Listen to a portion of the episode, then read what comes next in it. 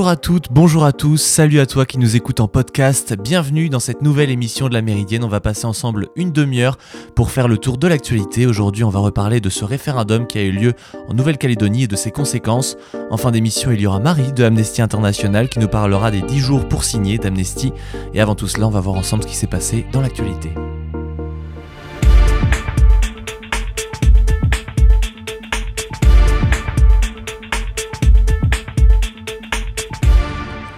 Le triste bilan des tornades qui ont dévasté une partie du centre et du sud des États-Unis s'établissait à 88 morts hier, tandis que des dizaines de personnes sont encore portées disparues.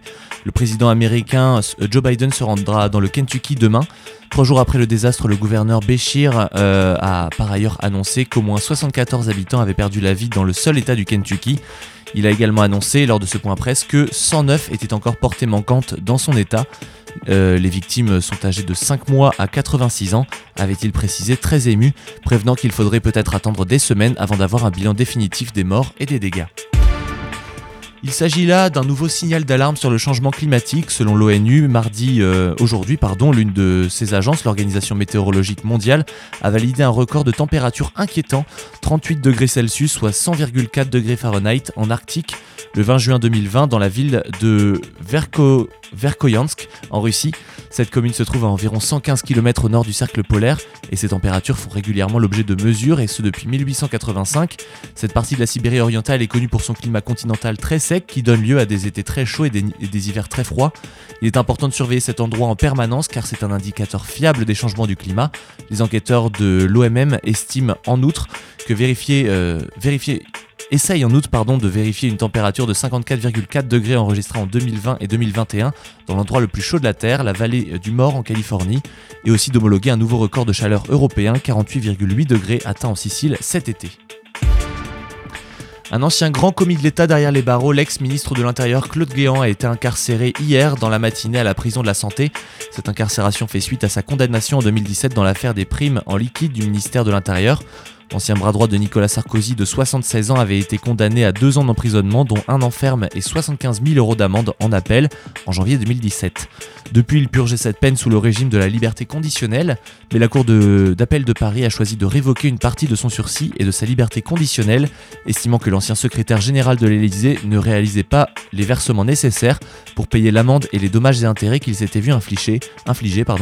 Claude Guéant est par ailleurs mis en cause dans une affaire de financement libyen présumé de la campagne de Nicolas Sarkozy. Claude Guéant doit par ailleurs encore être jugé à Nanterre en février pour financement illicite de sa campagne législative de 2012 à cause de la diffusion d'un tract en sa faveur par le maire LR de Boulogne-Billancourt. Aux Pays-Bas, quatre partis politiques sont parvenus hier à un accord pour former une coalition gouvernementale qui devrait permettre au Premier ministre Mark Rutte d'effectuer un quatrième mandat près de neuf mois après les élections législatives. Il s'agit du VVD de centre droit, euh, du chef du, gouverne du, gouvernement sortant, le D66 de centre gauche, le CDA de centre droit et euh, Christen Uni, les conservateurs, qui sont parvenus à un texte d'accord qui sera présenté au Parlement demain. Les Néerlandais devront toutefois attendre le mois de janvier pour connaître leur nouveau gouvernement, le temps que les ministères soient répartis. Avec ce quatrième mandat, Marc Rutte deviendra l'un des dirigeants d'Europe avec la plus grande longévité au pouvoir, après le hongrois Viktor Orban qui a pris ses fonctions en mai 2010, mais restera toutefois loin des 16 ans d'Angela Merkel à la tête de l'Allemagne. Le président tunisien a prolongé euh, hier la suspension du Parlement qu'il avait décidé en juillet en s'arrogeant les pleins pouvoirs jusqu'à la tenue de nouvelles élections législatives en décembre 2022.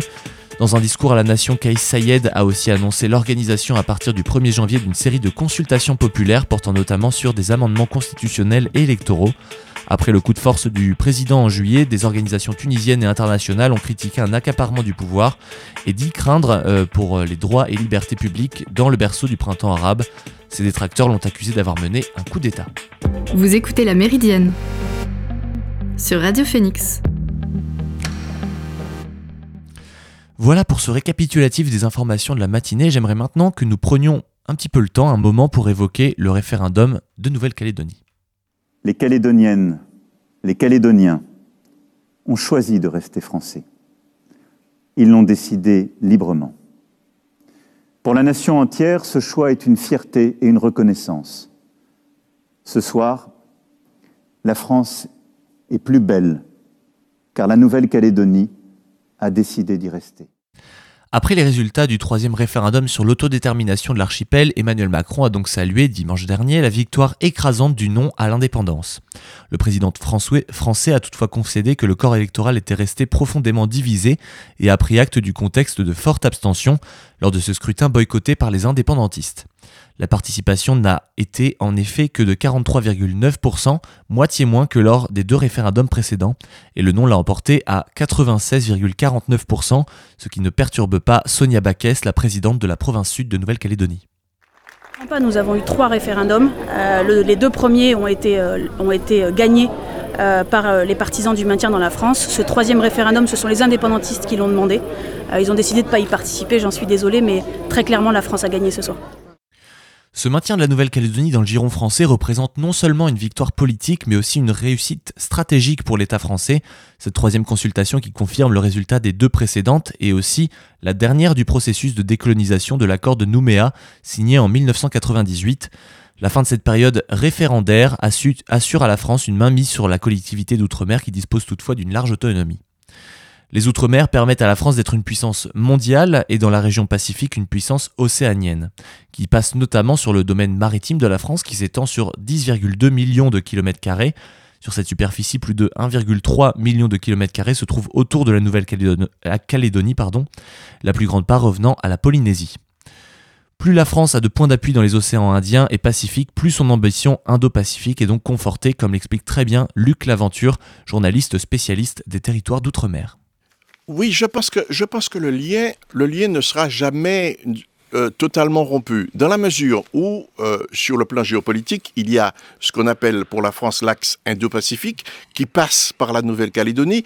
Euh, la Chine est à quelques encablures de la Nouvelle-Calédonie, et je pense que les gens du territoire de Nouvelle-Calédonie seront appelés à vivre ensemble et vivre en bonne harmonie avec la France. C'est surtout un, énorme point stratégique qui est, qui est accepté pour la France, car si la Nouvelle-Calédonie elle est située à 18 000 km tout de même de la métropole, elle est située à moins de 2000 km de l'Australie, et l'archipel est donc très proche d'une autre puissance régionale qui est la Nouvelle-Zélande, une position géographique qui est donc avantageuse pour la France qui souhaite participer à la création d'un axe Indo-Pacifique. En juillet, lors du 5e sommet France-Océanie, Emmanuel Macron avait promis de renforcer la coopération entre la France et les États d'Océanie pour sécuriser les eaux territoriales, notamment contre la pêche illégale et pour atténuer l'impact du changement climatique dans le Pacifique. Le chef de l'État a notamment annoncé la création d'un réseau des gardes-côtes pour le Pacifique Sud. Les États insulaires du Pacifique Sud louent leurs côtes de pêche à des puissances de la région, mais ils n'ont pas les moyens de surveiller si ces pays euh, viennent pêcher dans leurs eaux. Il sollicite donc l'aide de l'Australie pour assurer une surveillance maritime, mais celle-ci vise une zone d'influence plus au nord vers la Chine et l'Inde notamment. Les enjeux dans le Pacifique sont d'autant plus décisifs pour la France que les relations avec l'Australie ne sont pas au beau fixe depuis l'annonce de l'alliance AUKUS, euh, conclue par euh, Canberra avec les États-Unis et le Royaume-Uni, qui a empêché la France de vendre pour 56 milliards de dollars de sous-marins à l'Australie. Mais pour les Australiens, la France, est toujours perçue comme une alliée.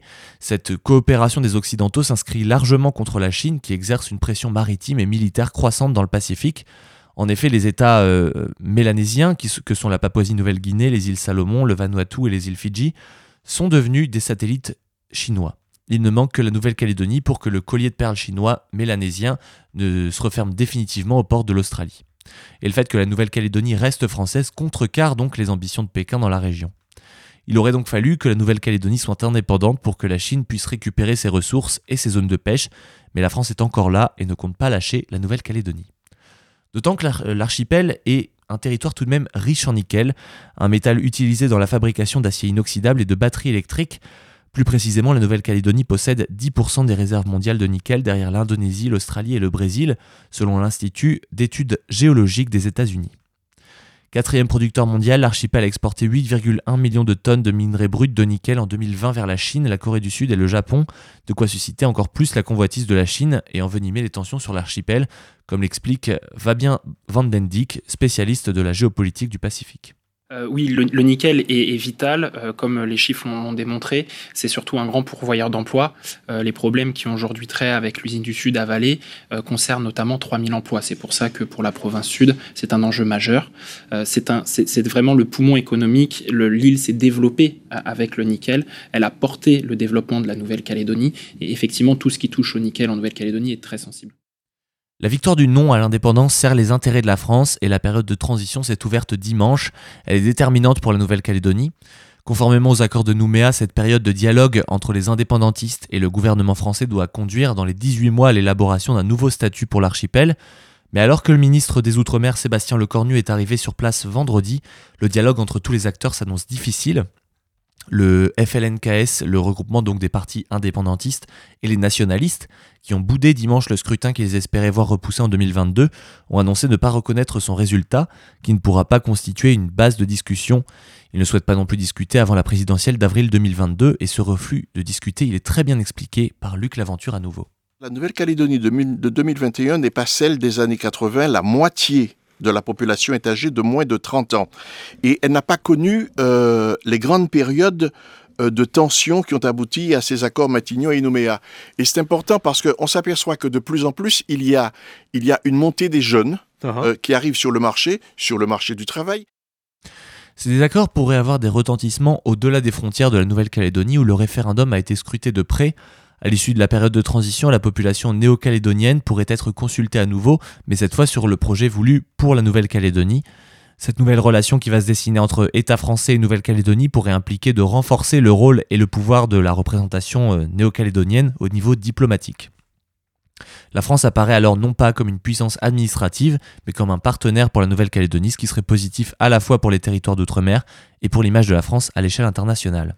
Il faut que, ce soit nous qui prenons les décisions, que ce soit nous, qu'on soit, et puis qu'on tienne compte des réalités du pays, quoi. Hein, va pas toujours copier sur la France ou ben, le pays qui était là, qui nous a colonisés. Pour voter oui, pour le changement. 30 ans après les accords, on a toujours beaucoup d'inégalités entre nous, peuple autochtone, avec euh, le peuple euh, dit français qui ont pris souche ici. Comme vous venez de l'entendre, et le résultat du référendum euh, appuie aussi euh, cette thèse, euh, les tensions entre la métropole et la Nouvelle-Calédonie ne pourraient que s'envenimer dans les prochains mois et les prochaines années. À présent, j'aimerais que nous fassions une petite pause dans cette émission. On va s'écouter Another Day in America de Kali Uchis et on se retrouve juste après ça sur Radio Phoenix.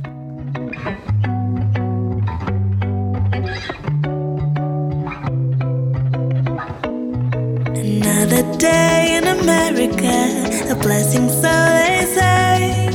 Sacrifice, don't stop at the border. The nightmare at the border was sold as a dream. Everything changed in America, except nothing changed in America.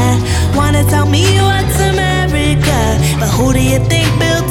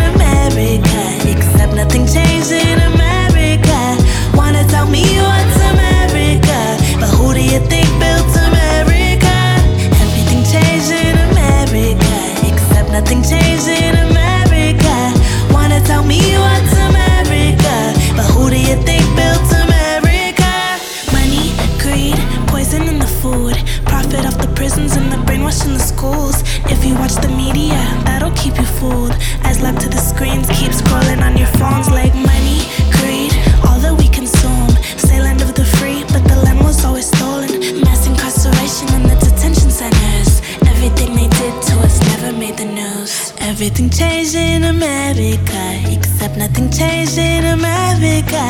Wanna tell me what's America, but who do you think built America? Everything changed in America, except nothing changed in America.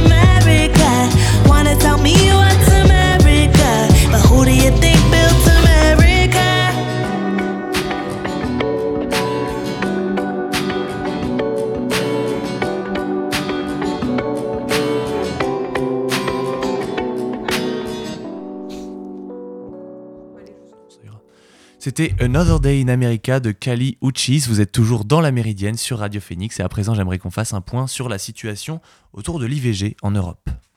Cette grossesse, elle a été choisie, elle a été voulue.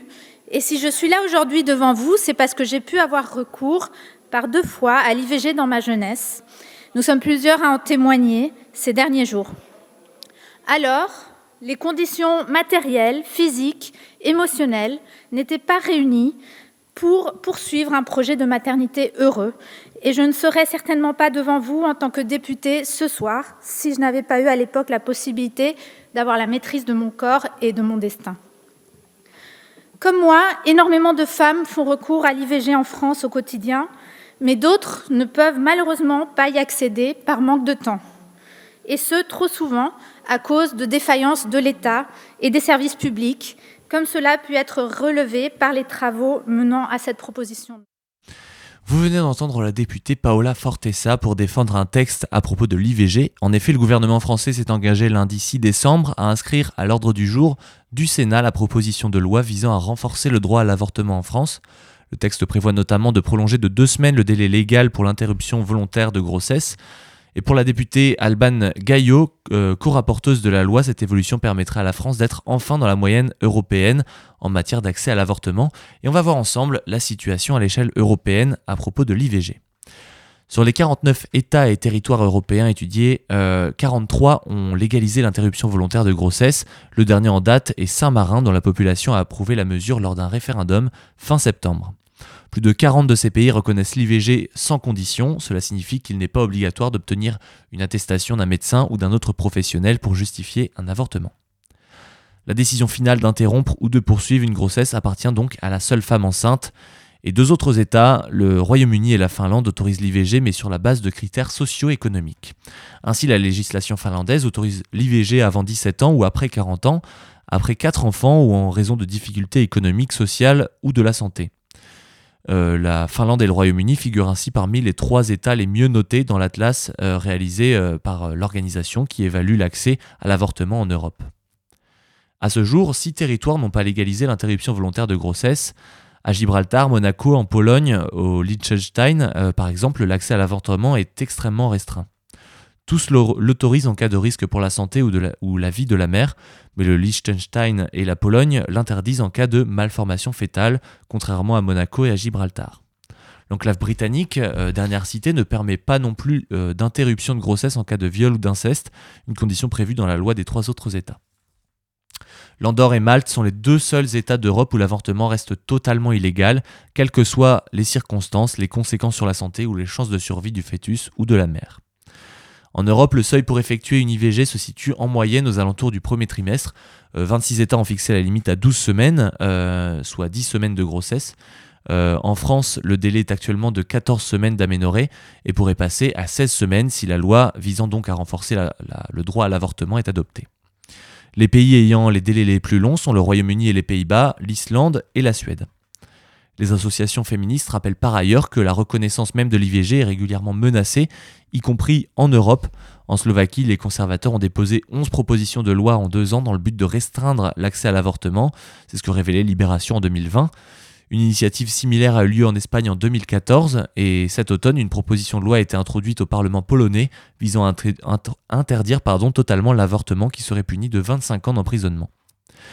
Ce qui explique donc, ce qui montre que les citoyens, comme les, gouvernements dans tous les pays européens, doivent donc rester vigilants face aux tentatives constantes d'éroder les droits des femmes euh, et l'accès à l'IVG. On va se quitter à nouveau quelques instants avant d'entendre la chronique de Marie de Amnesty International. On écoute tout de suite Wet Dream de Wet Legs sur Radio Phoenix.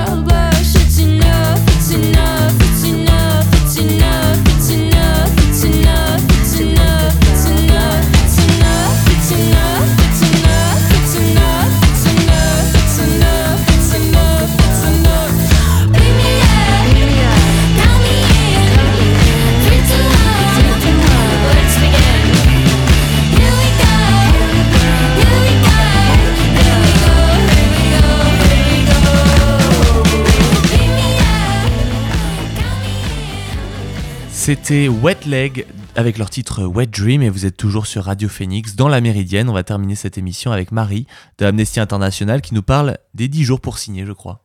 d'Amnesty International, 10 jours pour signer, pour défendre les droits humains. Salut Marie Salut Edgar, bonjour à toutes et à tous. Donc effectivement, comme tu viens de le dire, euh, aujourd'hui je vais vous parler de la grande campagne annuelle d'Amnesty International qui vient de se terminer, les 10 jours pour signer. Alors les 10 jours pour signer, qu'est-ce que c'est? Euh, Chaque année, autour du 10 décembre, date anniversaire de la Déclaration universelle des droits de l'homme, 10 jours, 10 cas, 10 pétitions. Et le but, c'est de récolter un maximum de signatures par pétition pour obtenir, en fonction des cas, euh, la libération d'une personne, l'avancement d'une enquête, l'arrêt des pressions, etc. Et donc, ces 10 cas, ce sont 10 personnes ou 10 groupes dont les droits sont violés un peu partout dans le monde. Cette année, par exemple, ont été défendus des personnes ou des groupes qui viennent d'Ukraine, du Guatemala ou encore du Nigeria. Oui, par exemple. Alors, je peux vous euh, parler notamment de euh, Zhang Zhan, qui vit en Chine. Et au début de la pandémie de Covid-19, elle s'est rendue à Wuhan en tant que journaliste citoyenne pour informer la population de ce qui se passait. Elle a notamment signalé sur les réseaux sociaux l'arrestation de journalistes indépendants et le harcèlement des familles de malades perpétrés par les autorités. En mai 2020, elle a disparu à son tour, arrêtée par les autorités chinoises à Wuhan, et elle a été condamnée à 4 ans de prison en décembre 2020 pour avoir cherché à provoquer des conflits et troubler l'ordre public. En protestation, elle a entamé une grève de la faim qui dure depuis plus d'un an et elle est aujourd'hui entre la vie et la mort. Euh, parmi les 10 cas euh, figure aussi par exemple Bernard- Bernardo Caalxol, qui est originaire du Guatemala et qui s'est donné pour mission que le peuple maya Quechua du centre-nord du Guatemala soit en capacité de défendre ses droits. Euh, Bernardo, il défend également de manière pacifique son territoire et ses ressources naturelles contre le pillage et contre la perte de biodiversité. Il s'est notamment opposé à ce qu'une entreprise érige un barrage sur le fleuve Caabon en vue de construire deux centrales hydrauliques, ce qui aurait fortement limité l'accès à l'eau du peuple maya Quechua. Il a obtenu raison auprès de la justice, mais euh, du coup, ça l'a mis en désaccord avec l'entreprise et avec les élites politiques et économiques. Et en 2018, un tribunal l'a condamné à 7 ans de prison. Le tribunal l'a déclaré coupable sans la moindre preuve de détention illégale, avec euh, sans la moindre preuve de détention illégale avec circonstances aggravantes et de vol aggravé. Alors ces 10 cas, ils sont emblématiques, mais pour des causes qui sont plus larges, euh, la défense de la liberté d'expression, défense des droits euh, des, des peuples autochtones, défense des droits LGBTI. euh, depuis quand ça existe la campagne des 10 jours pour signer? Alors, cette campagne, elle trouve son origine en Pologne. Le 10 décembre 2001, c'est-à-dire il y a 20 ans, à Varsovie, euh, des militants d'Amnesty International, révoltés par les violations des droits humains à travers le monde, décident de mener une action d'envergure. Et pendant 24 heures, ils vont écrire 2000 lettres en faveur d'hommes et de femmes en danger, et ils vont les envoyer au gouvernement des États responsables de ces, inju- de ces injustices. L'événement est repris mondialement et l'esprit des 10 jours pour signer était né. Euh, chaque année, 10 nouveaux cas sont mis en avant au niveau mondial, euh, sachant que voilà, Amnesty International est présent dans plus de 70 pays. Et à qui elles sont adressées ces pétitions? Alors elles sont adressées à des destinataires variés.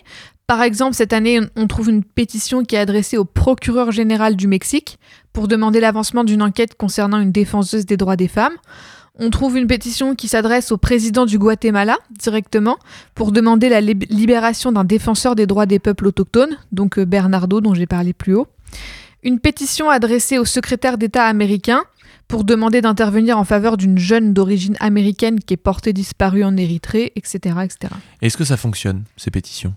Alors oui, chaque année, les choses, elles avancent grâce à la mobilisation internationale, sinon bah, on s'embêterait plus avec cette campagne, avec toutes ces pétitions. Donc je vais pas vous dire que toutes les pétitions fonctionnent, mais au moins certaines d'entre elles. Euh, Amnesty International a dressé le bilan de la campagne des 10 jours pour signer de l'année dernière, donc de 2020, et grâce à la mobilisation, on a remporté de très belles victoires. Les étudiants du groupe Solidarité LGBTI+, de l'université Otu en Turquie, ainsi que leurs professeurs, ont été acquittés et ils ont échappé à la prison. Euh, Peng Fiomin, un artiste condamné à 6 ans de prison pour avoir critiqué l'armée, a été libéré au Myanmar. Euh, Germain Rukuki, un militant pour l'abolition de la torture au Burundi, a lui aussi été libéré alors qu'il avait été condamné à 32 ans de prison. Et donc, comme tous les ans, cette année, avec les membres de l'antenne jeune et du groupe local d'Amnesty International de Caen, vous étiez présents au restaurant universitaire A, au campus 1 ce qui me semble être un très bon spot en bas des escaliers. Une fois que les étudiants ils ont fini de manger, ils sont prêts à signer là. Tout à fait, ouais. Alors, euh, quelques membres du groupe local se sont également rendus à l'université Interage et à la bibliothèque de Verson en début de semaine, en début de semaine dernière. Et puis, mercredi, jeudi et vendredi, on avait notre traditionnel stand à la sortie du rue A avec euh, pétition et autocollant à la clé. Donc euh, comme chaque année, sauf l'année dernière malheureusement, on a vu beaucoup de monde et les étudiants étaient globalement réceptifs. Euh, quand on les alpague en bas des marches, on précise qu'on ne demande pas d'argent, seulement deux minutes de leur temps pour faire bouger les choses. Et c'est assez sport parce que bah, on n'a que quelques secondes pour leur expliquer le concept et capter leur attention, mais ça a très bien fonctionné. Emmanuel du groupe local d'Amnestican était présent sur le stand les trois midis. Euh, donc là, sur les trois midis, on a eu beaucoup de passages. Euh, là, sur les, au moins sur les deux premiers jours, on dépasse les, les 1000 signatures euh, par jour, donc c'est vraiment considérable. Donc bah, ça fait plaisir de pouvoir contribuer comme ça aux 10 jours pour signer. Et Armand, de l'antenne jeune, il était aussi présent, mais pour la première fois cette année.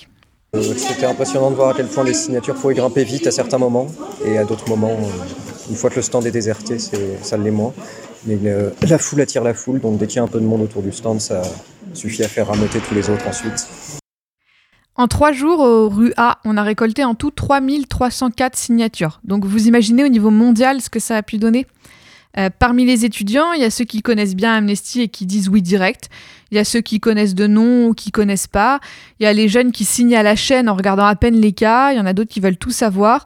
Euh, c'est même parfois l'occasion de gagner de nouveaux membres, mais c'est aussi et surtout l'occasion de sensibiliser, de sensibiliser aux violations des droits humains, parce que la première étape pour faire cesser les violations, c'est d'abord de les faire connaître.